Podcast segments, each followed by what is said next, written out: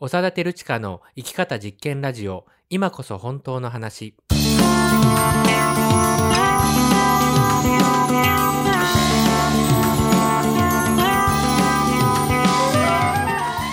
嘘っぽすぎるこの世の中で自分らしく生きるためにはどうすればいいのか。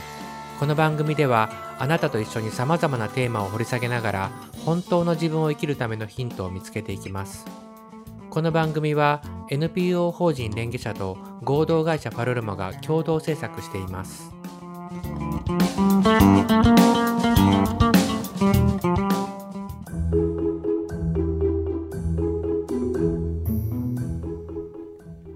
改めましてこんばんは、おさたてるちかです。今こそ本当の話、今夜も始めていきます。よろしくお願いします。もうだいぶね、話題も落ち着いてきたクラブハウスとね、あの、音声の SNS、皆さん、あの、アカウント作って体験されましたか？僕はですね、何度か、その、ルームっていう話す場をね、えー開いて、まあちょっとね、試しに何度かやってみたっていうのが今で、まあ感想はね、結構いいなって思いました。なんかラジオに近いですよね。えー結構よくって、ラジオと違うのは、その来た人に電話かけてくださいとかね。なんか、ちょっとラジオで大変だったと思うんだけど、まあ、パッとワンタップ、ツータップでね、話してもらえて、知らない人とこう話せるっていうのがなんか新鮮だったのと、あとはなんかその普段やっぱり全然関係ない人たち、うん、全然合わないようなジャンルの人たちが、こう、ポッと自分たちのテーマに反応して入ってきてくれて喋ってて、これはね、なんか楽しいなっていうのがあって、まあ、結構あの、気も使うんだけど、なんか楽しいな、もうちょっと使い倒してみたいな、なんていうふうに思ってます。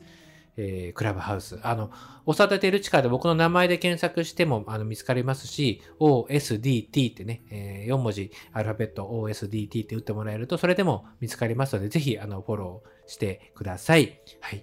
じゃあ、いつものメンバーの自己紹介、えー張り切ってどうぞ。はい、えー、連携者の中川です。私最近あの、紛らわしいなって思ったことがありまして、うん。あの、体健やか茶っていうですね、はいはいお茶があって、あもう、マイフェイバレット。そうですよね。はいあの、まあ、眠くならないように食事取りながら飲む、あの、お茶なんですけど、ペットボトルの。で、買ったんですよ。でそしたらそうです、ね、ちょっといきなりですけど、眠くならないように飲んでるのは、我々の中での位置づけで、あの、あ本れは来、違いますよ。本来はあの脂肪の吸収を抑えて、穏やかでなんとかっていう、ねあの、糖の吸収も穏やかにするっていう意味の、はい、うん。あの商品なんですけど。結果的にその食後の眠気を抑えるということなので、でです。まあその我々みたいなね、鼻鼻息の荒い団体はよく飲んでるっていうだけ そうですね。はい、すすいません。ありががとうございます。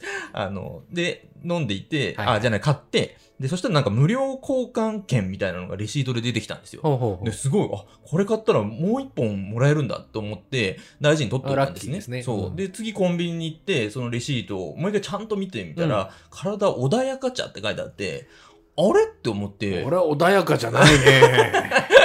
あの、なんかね、新発売で、なんはかは出るやつだったらしいんですよ。なるほどね。はい。で、その時まだ発売してなくて、いくら体穏やか茶探してもなくて、なんだろうなってもやもやしてたら先日やっと穏やか茶を見つけて、気持ちが穏やかになったって。嘘つけっていうね 嘘つけって感じですけど。わかりました。はい、という感じよかったで。ですすね。は、はいい。えーじゃあ、島さんどうぞ。はい。えーっとですね、うまくまとめましたね。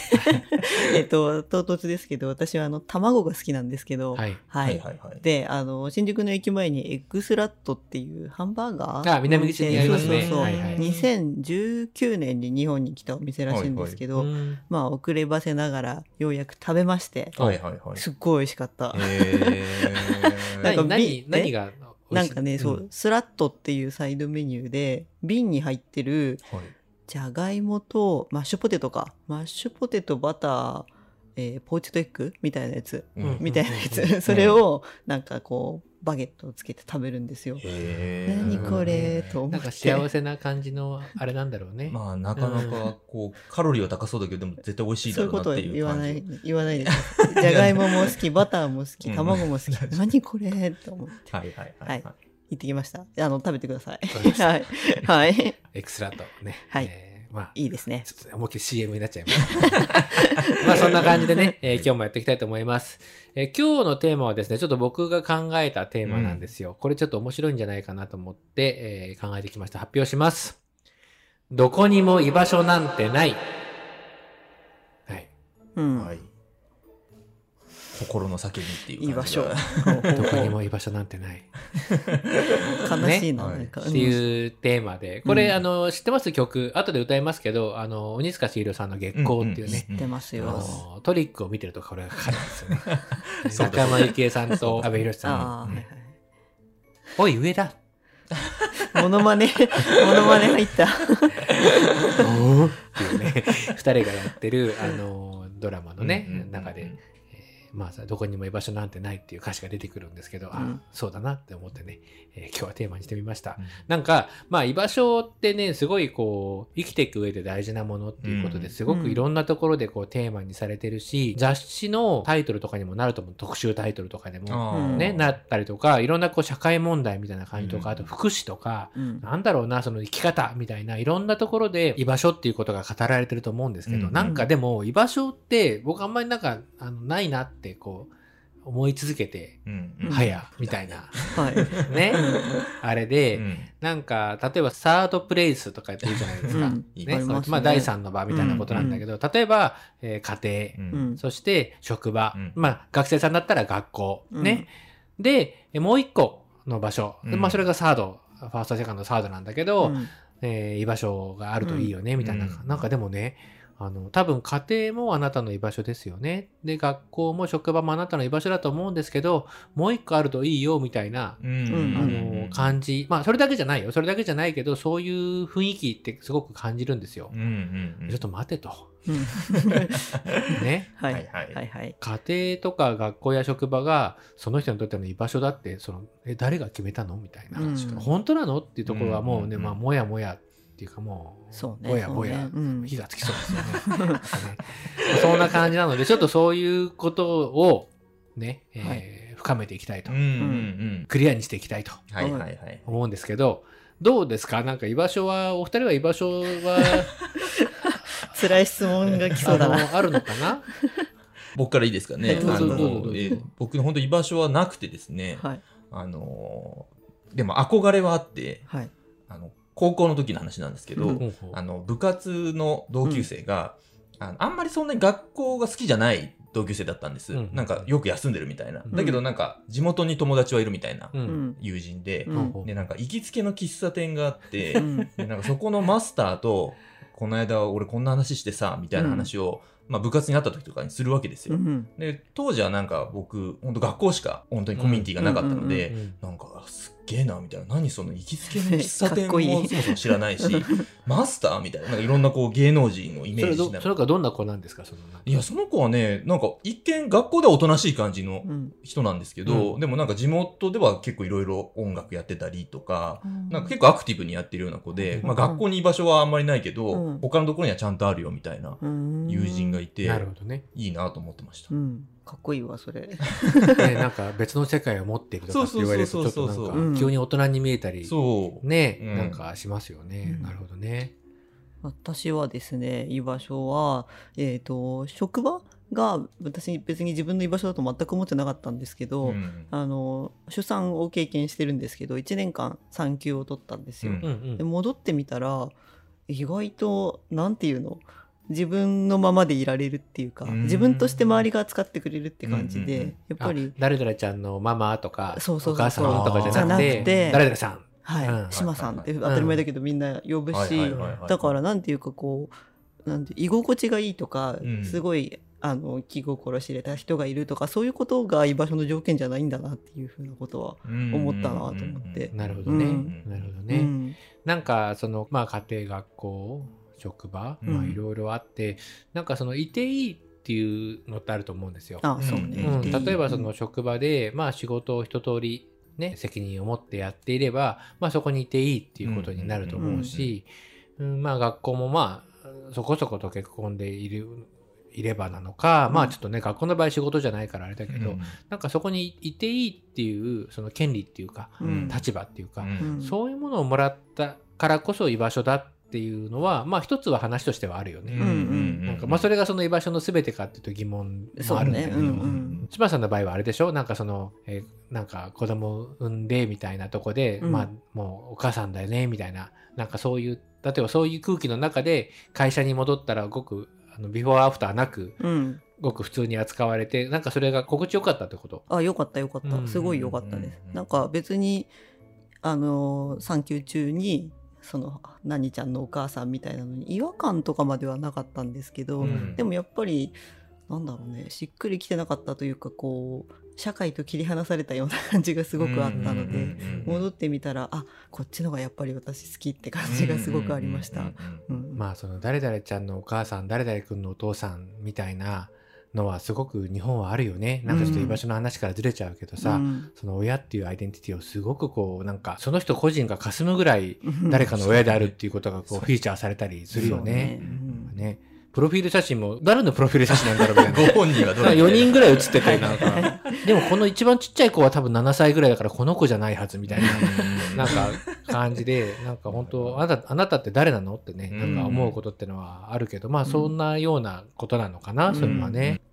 それでね、そのいていい場所っていう風な意味での居場所ってのももちろんあるけど、うん。例えばさ、なんか、私たちの居場所ですとかって言ってね、なんかこう、まあ居場所って銘打ってなくてもうん、そこに人が集まってる様子を見て、なんかすごい素敵な感じでも、なんか、ん？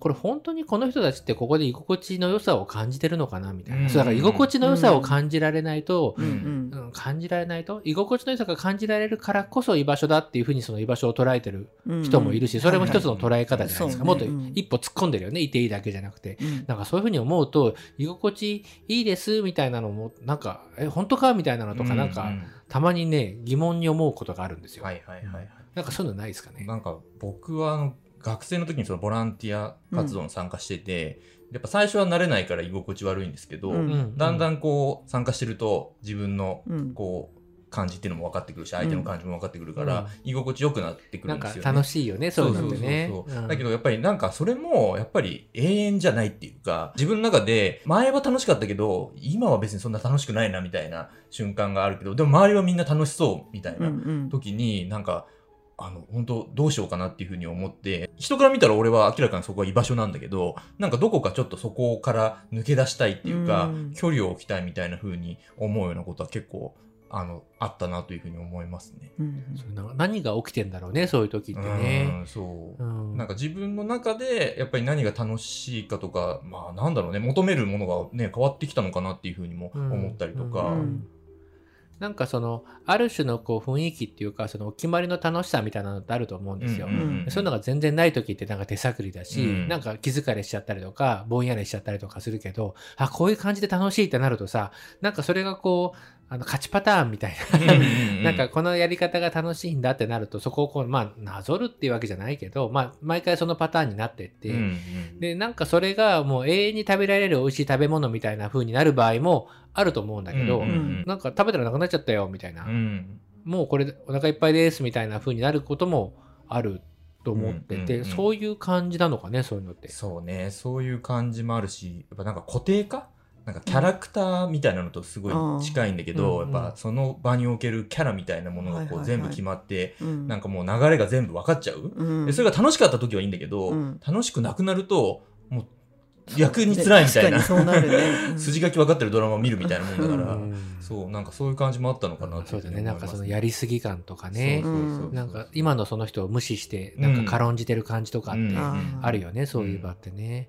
そうね確かにちょっとそういう流動性をがないっていうのかな、うん変化するものだから人間もね、関係性も変化するからそこもなんていうかこう取り入れてくれないと確かにだんだん居心地がまあ逆にねいい人もいるんだろうけど、うんうんうん。でも止まるってことだからうん。進まないなっていうのは確かにそうですよね。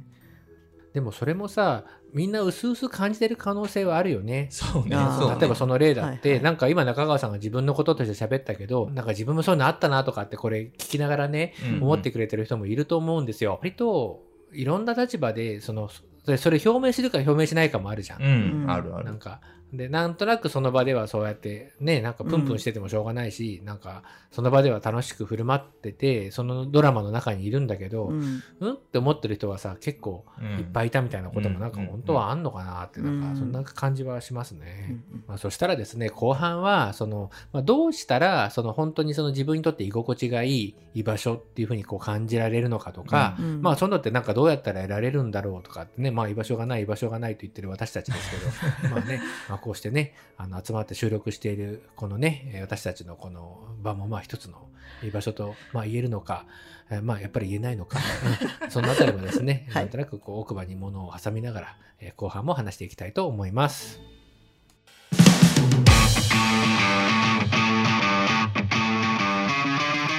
サルテルチカの生き方実験ラジオ今こそ本当の話。今回はどこにも居場所なんてないというテーマでお送りしています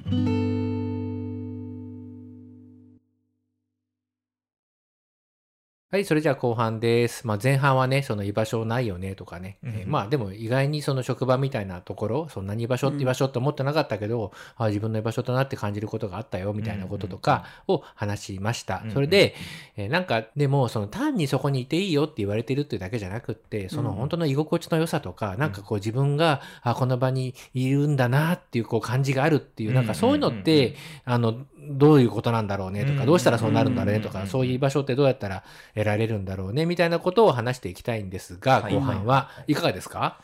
あの僕あのレンゲ社の活動でうん。遊び団っていう子供たち子供たちのね、小中学生のあれも居場所づくりですね。であの僕自身があのその場を居場所だなって思ったのが、うん。なんかその感想会っていうのを必ずやるんですよ、うん。一日が終わった後に。うん。でまあ2時間3時間あのいろいろ感想を喋ったりね、とそのか。子供たちが帰った後に、うんうんうん大人のスタッフの人たちだけで残って今日どうだったっていう会。あそうですね、はいうんそ。の2時間3時間がっつりやると。がっつりやると。うんうんで、その時はですね、あの、一生懸命喋ってるんで、うんそんなここが居場所だな、みたいなことを感じる余裕はないんですけど、うんあの、ある時、ふと帰っていたら、うん駅に、こう、ホームに着いて、改札の方に向かってた時に、こういうふうになんかいろいろ喋れるっていうことは、なんかすごくこう、安心感を自分の中で得てるなっていうふうに、あの、すごくなんかはっきり実感した時があって、なんかちょっと時間差で、うん。なんかその居心地の良さを感じたみたいなうん。ことがあって、やっぱりなんかその自分が思ったことをちゃんと言える、うん。で、まあ相手が聞いてくれる。で、うん。相手も思ったことを言うみたいなのは、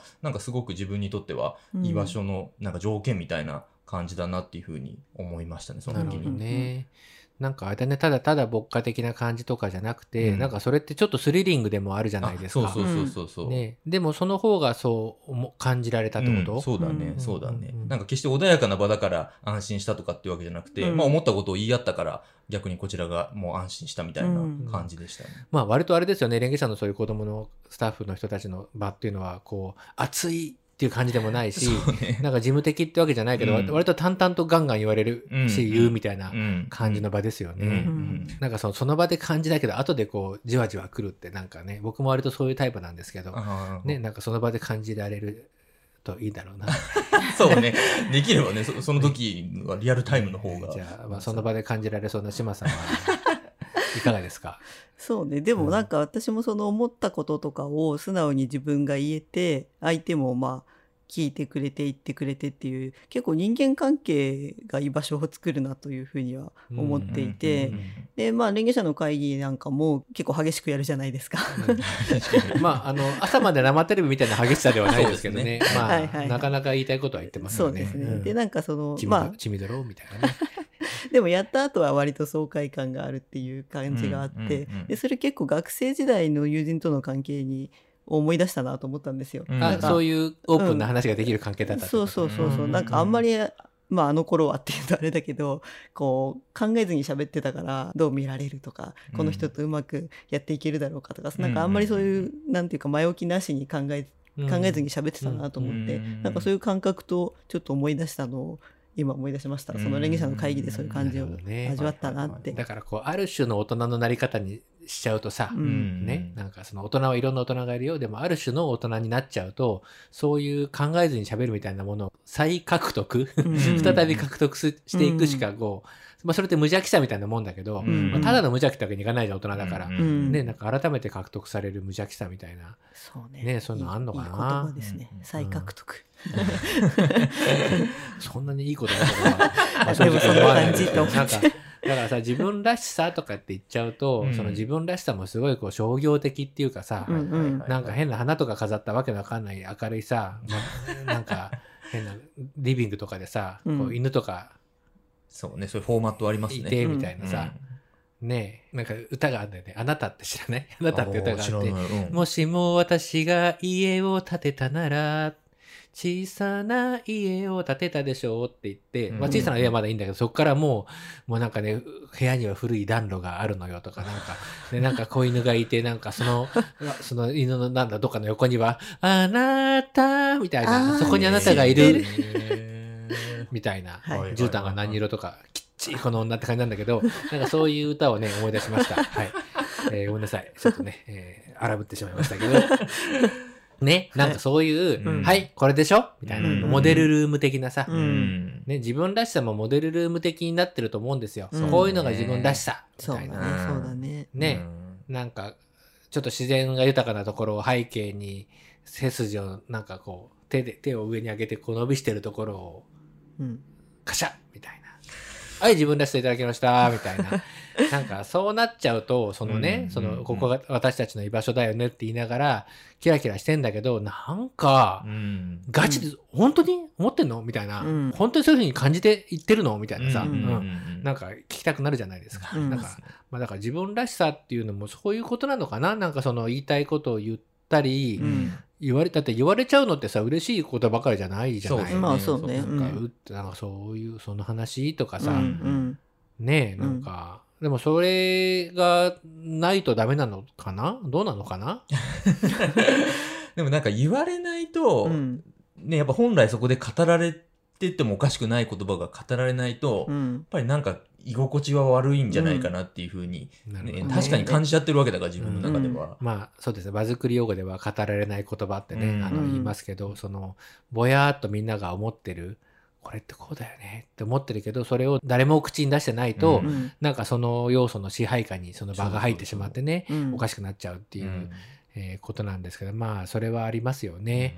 なんかさ、でもこう思ったこととか言うとかっていうとさ、なんかすごい、すなんか激しいってさっきも島さんも言ってましたけど、うん。なんかその激論みたいな、んとか、あとぶっちゃけキャラみたいな、うん。すごくそういうなん荒い、うん。なんかさ、そう見られがちちょっとバイオレンスなみたいな。感じの方、そういう方向で攻めていく以外ないみたいにこう、うん。思っちゃったり、うん。逆にこうノンバイオレンスですとかってなっちゃうとなんか変に感情が抑制された、そうね。ねえあなたはどこにいるのみたいな感じにこうなって、概念が喋ってるみたいなさ、うん。話し方教師が喋ってるみたいになっちゃうと、うん。この人って何考えてるんだろうってなっちゃうからなんかやっぱりそのこうやりとりうん。だよね、うん。やりとりして変わっていく、うん。自分が変わったっていうことに対する安心感みたいなの。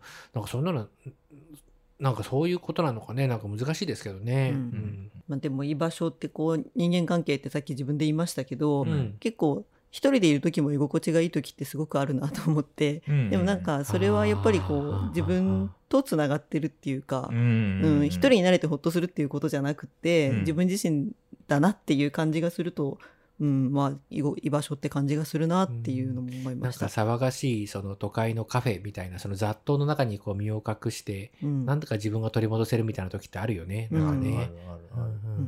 まあなるほどね。まあなん。かさ、その、いて、いていいだけの居場所がみたいな話もしたけど、例えばそのなん。かね、お店みたいなところに一人でいて、うん。喫茶店とかさ、ここはそこで居場所感感じるみたいなのって、なん。かそのお金を払ってうん。飲み物を頼ん。で、うん座ってたらそこにやっぱりいていいってこう、なるじゃないですか。うん。うんで、まあ、ただの消費って言っちゃったらそれっきりなんだけど、でもうん。そういうことによって、その、そこに座っていられる、こう、権利をさ、うん。ね、得ることができて、うん。で、そこでなんかちょっとこう自分に戻れて、うんね、誰かと話してるとか人間関係とかじゃないけど、そのマスターと話すとかさ、そういうのもいいけど、うんまあでもそうじゃない、本当にこう知らない人だけの中に自分がいて、うんはいはいでもまあ自分に戻れるみたいなのも、うんまあ確かにあるなと思うし、なんかでもちょっと弱ってる時とかさ、うん人間弱る時ってあるじゃん。うんありますね。で弱ってる時になんか思ったこと言い合おうぜとかっていうとさ、きついと思うのよ。きついきつい。どっかでやんないといつまでもっていうのはあるけど、なんかそのとりあえずいていいとか、うん。まあなんかそういうのもあるよね。疲れてる時、うん。なんか疲れてる時ってさ、俺寝るしかないと思うの。うん。でもはさ人間どこでも寝れるけど、やっぱり安心して眠れるところとそうじゃないところってあると思うんだよね。なんかさ、ね前、あの、平日にもね、子供の、あの、居場所をガンガン開けてた時期がうんうんうん10年ぐらい連携してあったんだけど、もうなんかさ、眠い眠い病ってみんな子供たちが名前つけてたんだけど、うん新しく来る子の多くが来ると眠い眠いっつってしばらく寝てるんだよね。はいはいはいはい。で、だから気が済むまで、なんか、それがまあ、1ヶ月とか、うん。なんか何週間とか続いて、で、なんかだんだん元気になってくるみたいな、うん。まあ、あの、ダラダラしてる空間だからだかもしれないんだけど、なんかそういうさ、安心したらうん。眠くなったみたいな。うん。なんかそっちもこう居場所のリアルだなっていうふうにはいまあ思うことがあって、でもね、なんかただただそうやって受け入れてあげるよ、受け入れてあげるよっていうところにいると、だんだん子供ってさ、うん。子供だけじゃないのかな、なんか、あの、自分なりにやりたがるっていうか、うんうんで、その、その居場所を作る側っていうのかな、なんか、そこを、自分もなんかその作り手とか、なんかそこにこうコミットするっていうか、関わるっていうことを通して、やっと今度居場所だって感じられる。うん。その最初は受け入れてもらえるっていうことを自分らしくいても大丈夫っていう許可を与えられたみたいなところで安心していくんだけども、その後になんか自分がやって、やるってことによって、まあこれもいわば再獲得みたいなところがあると思うんだけど、うんそれで初めてこう、また居場所だっていうふうにこう感じられる。年齢が上がってきたりするとね、なんかそういうところってあって、まあ大人もなんか、もしかしたらね、さっきの中川さんの話なんかも言いたいことを言い合った結果、なんか居場所だって感じられたみたいな話も、なんかそういうちょっとね、えーところがあるのかなってね、そんなふうに思いましたね。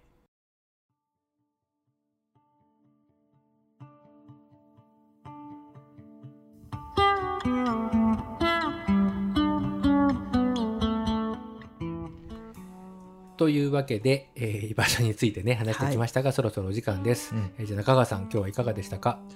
僕は、あの、居場所は、なんか、どこかにあるとは昔から思ってはいなかったんですけど、うん。うん。でも、こう、なんかそういう人生なのかなみたいな、ちょっと、うん。諦めてたわけじゃないんだけど、うん。無理みたいな感じだったんだけど、うん。やっぱり最近でももうやっぱりこう居場所にやっぱしていく、そのうん。自分が感じてることとの関係性がすごく大きいから、やっうんぱりなんかそういうことなんだなっていうのは今日なんかいろいろ改めて思ったっていうか、うん。やっぱり自分とのつながりってこともすごく大事だったりするし、うん。他者との関係っていうのも両方、両方とも居場所だと思うので、うん。なんか本当居場所にしていくっていうことの動きがなんかやっぱり大事なんだなっていうふうに思いました。なるほど。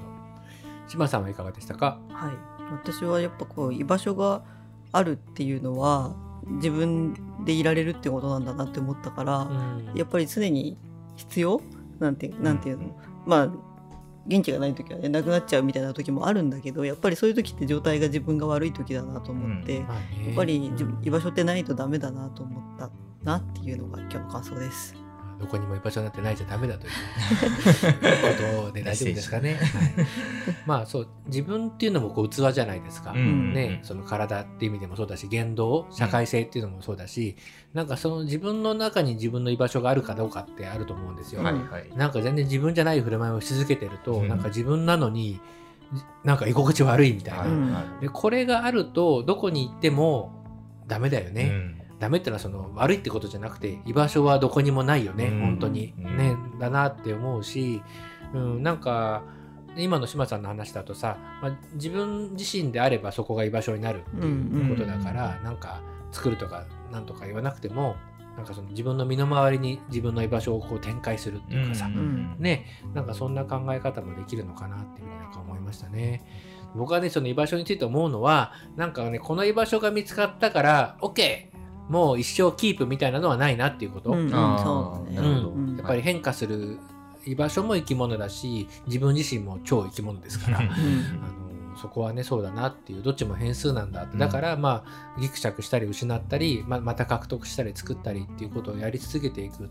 っていうのがまあリアルだと思うし、うん。だから家庭は絶対大丈夫とか職場は絶対大丈夫とかやっぱりねまあ嘘でしょ？って。ね、うん。そんなわけないよね。ってね、うんそうあったらもちろんそれはいいけども、うん。なかなかそんな風には言えないよね。客観的じゃないよね。って、まあ、そこはまあ思うのと、あとはなんかね居場所作りみたいな感じでこうちょっとねこうそのやろうっていう時に、うん。なんかね誰でも来られるようなのを作ろうみたいな話って今すごい多いのよ。うん。そうですねあのそれはねなんかすごく心意気としてはすごくよくって、うん。その自分の好き嫌いでね「お前はいいや、あいつはダメだ」とか言わないぜっていう、うん。ね、うん。えーそれはいいと思うし、うん。そう言えるのってかっこいいことだなってすごいなって思うんだけどなんかそのどんな状態のどんな好みのどんな人が来てもうん。対応できるよってことになっちゃうとそれってもうなんか居場所ですらないっていうか、うん。ねなんかなんか世界道路とかなんかねうん。駅とかもそんな感じになってっちゃうので、うん。まあその偏りがあってある人にとっては居場所だし、うん。ある人にとっては針のむしろみたいな、うん。なんかそれもあの客観的にそれでだから悪いわけじゃなくてね、うん。そういうもんなのかなってねいうふうにまあ思ったりもしてます。はい。えーどこにも居場所なんてない、ね。えー意外にいろんな話があったなっていうね、ことなんですかね。はいはいまあこんな感じで、えーテーマもねこんなテーマで話してみたらっていうご提案とかまあご要望ってわけじゃないと思うんですけど、そんなのもえー募集してます。またご感想なんかもぜひお寄せください。はい、それではまた次回お会いしましょう。さようなら。さよなら。さよなら。